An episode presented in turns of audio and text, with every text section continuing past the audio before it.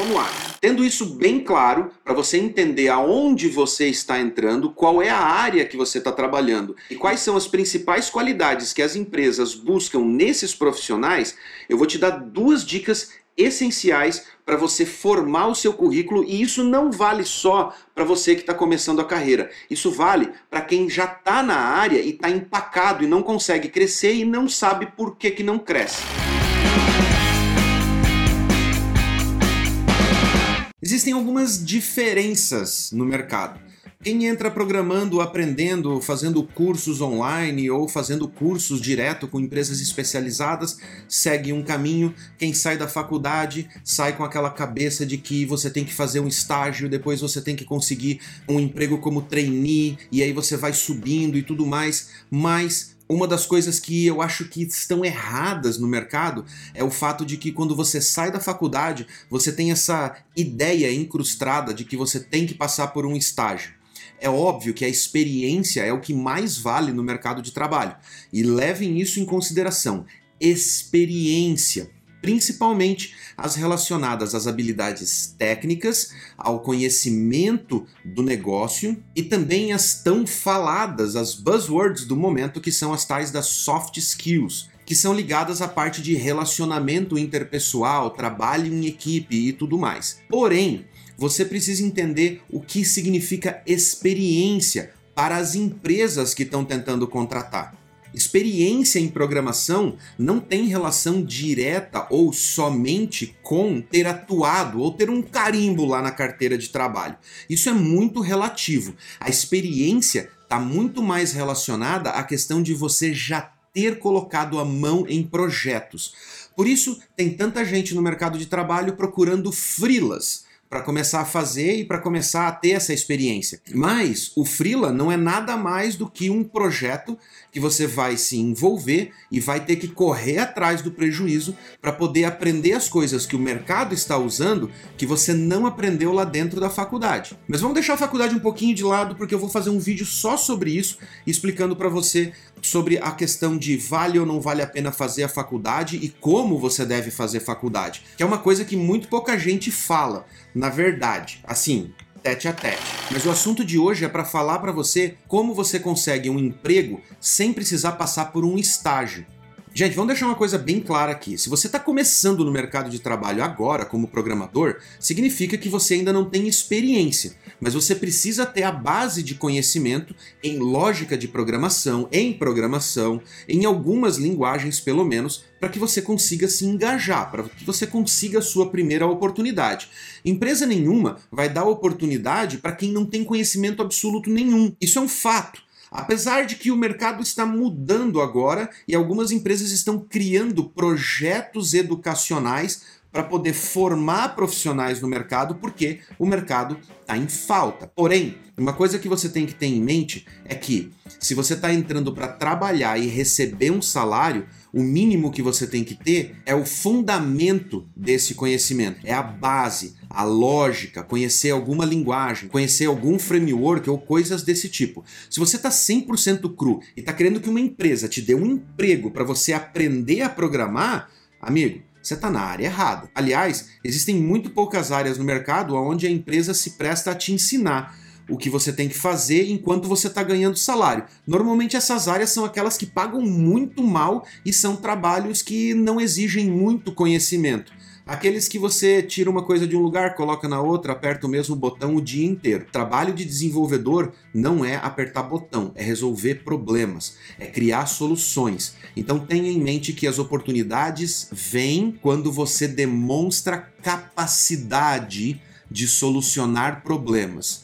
Se você está entrando numa área que é para solucionar problemas ou criar soluções para problemas, e você nem sequer correu atrás de conhecimento, a exigência mais básica e fundamental do que você está procurando já foi por água abaixo. Como você espera demonstrar para a empresa que você tem a capacidade de ocupar um cargo dentro da empresa e que você merece a chance de receber um salário enquanto você aprende se você nem sequer sabe o básico, se você nem sequer correu por sua própria conta atrás das informações mais fundamentais para exercer aquela função. Então, para isso, para que você possa mostrar para a empresa que você é capaz, mostrar que você é determinado, mostrar que você tem iniciativa de, no mínimo, buscar esse conhecimento, mesmo não tendo uma oportunidade de estágio, você precisa criar os seus próprios projetos. Isso mesmo. Crie seus próprios projetos. Que projeto que eu vou criar? Ai, porque eu não tenho ideia. Mas eu vou criar um projeto e esse projeto não vai servir para nada. Pare de pensar dessa forma. O projeto vai servir para alguma coisa. E não é para conseguir um emprego, é para adquirir conhecimento, adquirir experiência. O que basicamente vai acontecer num estágio é você sentar numa cadeira e alguém dizer para você o que você tem que fazer.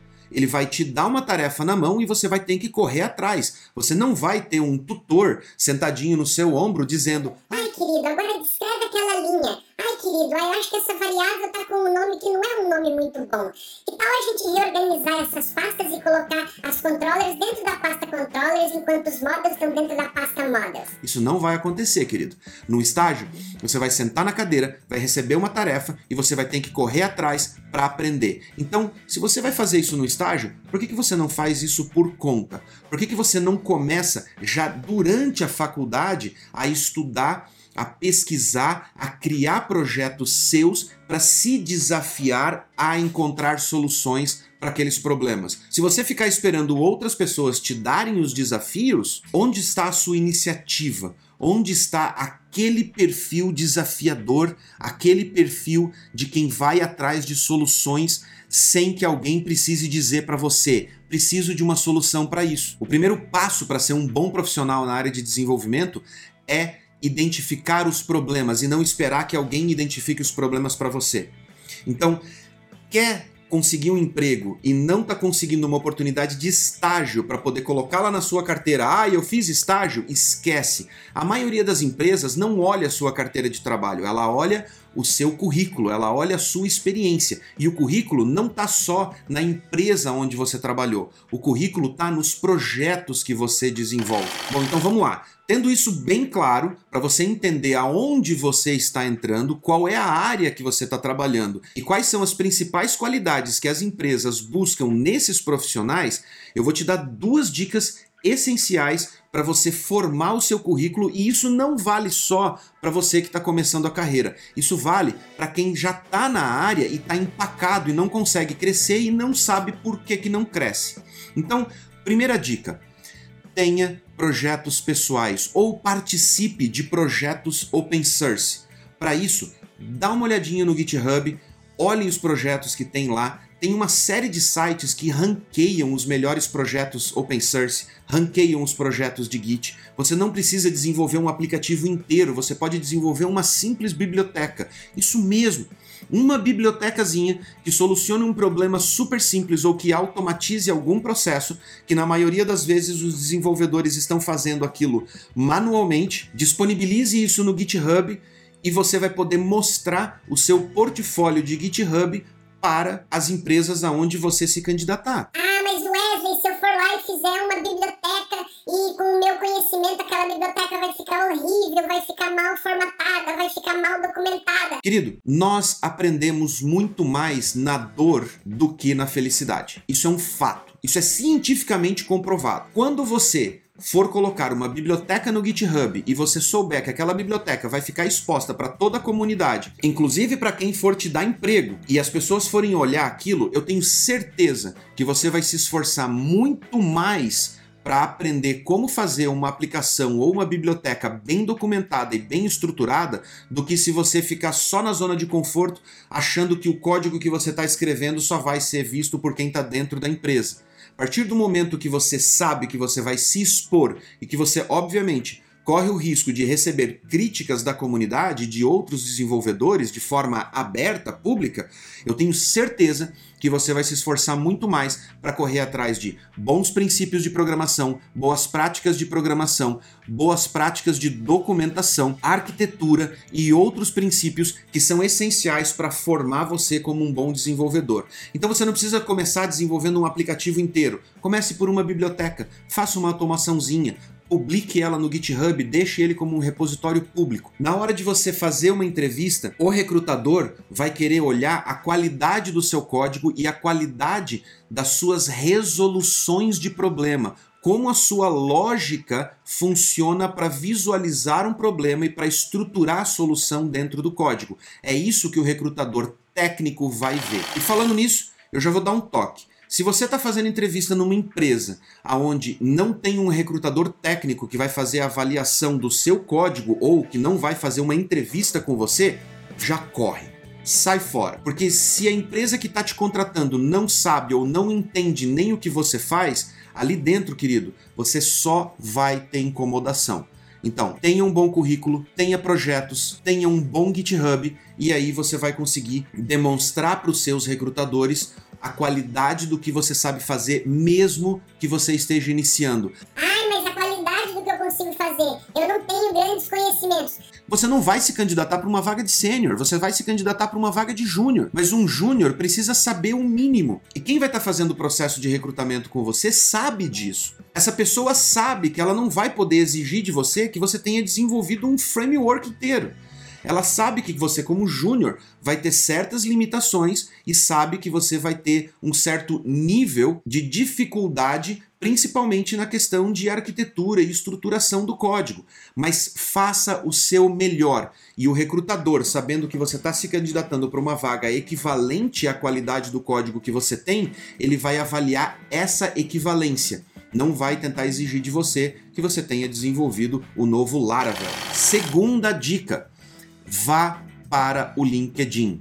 Tenha um perfil no LinkedIn. Dentro do LinkedIn, além de você pontuar todas as suas qualidades, o seu perfil e os seus objetivos profissionais, você vai construir networking. É isso mesmo, networking. Ou, como as pessoas que não gostam de fazer networking chamam, o tal do QI, ou quem indica QI era aquela coisa que a gente usava lá na década de 90, quando não existia networking, quando não existia nem internet direito e as pessoas conseguiam um emprego por indicação. Sabe o que é indicação? Indicação é você conhecer as pessoas que trabalham na sua área, as pessoas saberem a qualidade do que você entrega e saberem o quão confiável você é como profissional. E quando eu falo em confiabilidade, eu falo na questão de vestir a camisa, de ser parceiro, de estar tá junto de entrar na batalha, de virar uma madrugada se for necessário para poder entregar o resultado.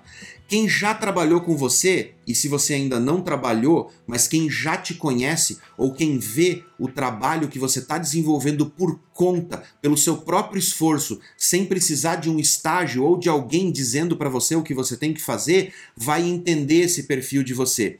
E quando alguma oportunidade surgir para essa pessoa, ela vai falar: Olha, eu agradeço não quero essa oportunidade para mim, mas eu tenho um cara que talvez encaixe para essa oportunidade. E pronto, o QI serviu para conseguir uma oportunidade para você através de alguém que conhece você, que sabe que você é confiável, que sabe que você é ponta firme na hora de pegar um projeto e na hora de assumir a responsabilidade. É isso que significa networking, é isso que significa QI ou quem indica. Não é, ah, vou indicar meu primo. Ninguém coloca um primo numa empresa que está faturando milhões, que está em franco crescimento, que tem investidores colocando dinheiro lá dentro e coisas desse tipo, se esse primo não for capaz de executar a tarefa. A parte, é claro, o perfil de empresas familiares, mas isso não vem ao caso agora, porque existem muito mais empresas no mercado não familiares do que empresas familiares. E empresas que realmente querem crescer,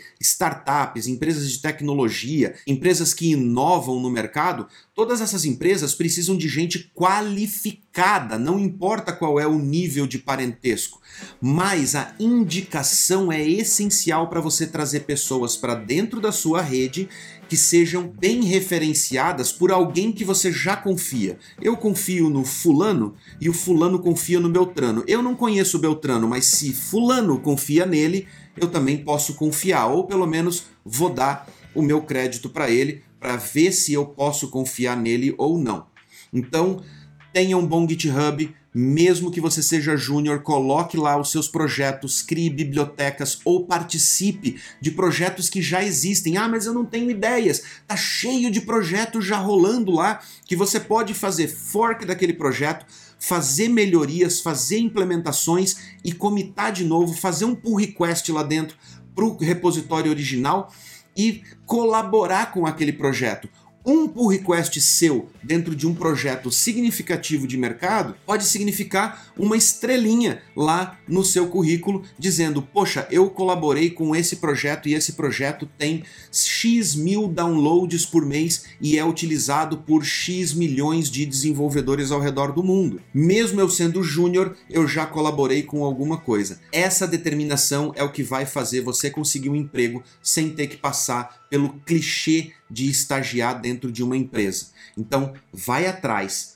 corre, porque essa é a qualidade que todo empreendedor procura num bom desenvolvedor. E não esqueça de se inscrever aqui no canal e de marcar o sininho para você poder receber as notificações dos próximos vídeos, porque a gente vai falar sobre GitHub, a gente vai falar sobre LinkedIn, a gente vai falar sobre arquitetura e sobre muitas outras coisas aqui no canal. E lá na nossa lista de vídeos, a gente já tem um monte de vídeos falando sobre um monte de coisas legais, sobre programação, sobre profissão, sobre carreira, sobre arquitetura, cloud computing e um monte de outras coisas. Então, deixa o joinha aqui nesse vídeo, Comente aqui embaixo a sua experiência, se você passou por estágio, se você ainda não passou por estágio, como você começou na sua carreira, porque a sua opinião, o seu comentário pode ajudar outras pessoas que venham aqui nesse vídeo para assistir a esse conteúdo a entenderem como o mercado funciona e como elas podem ingressar no mercado e conseguir o primeiro emprego delas e, se possível, sem precisar passar pelo sofrimento do estágio. Beleza? Nesse momento eu vou deixar dois videozinhos aqui do nosso canal, que é para você não fugir. Um grande abraço e nos vemos no próximo vídeo.